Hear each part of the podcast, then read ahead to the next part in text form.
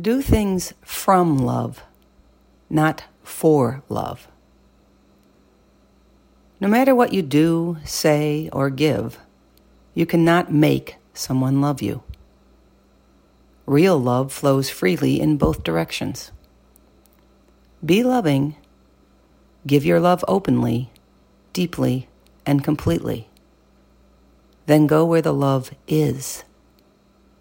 We each have a limited amount of time and energy in life. Don't waste yours trying to force a relationship that's not reciprocated. Instead, focus on those that are already appreciating you and all you do. Be able to let go of one sided love.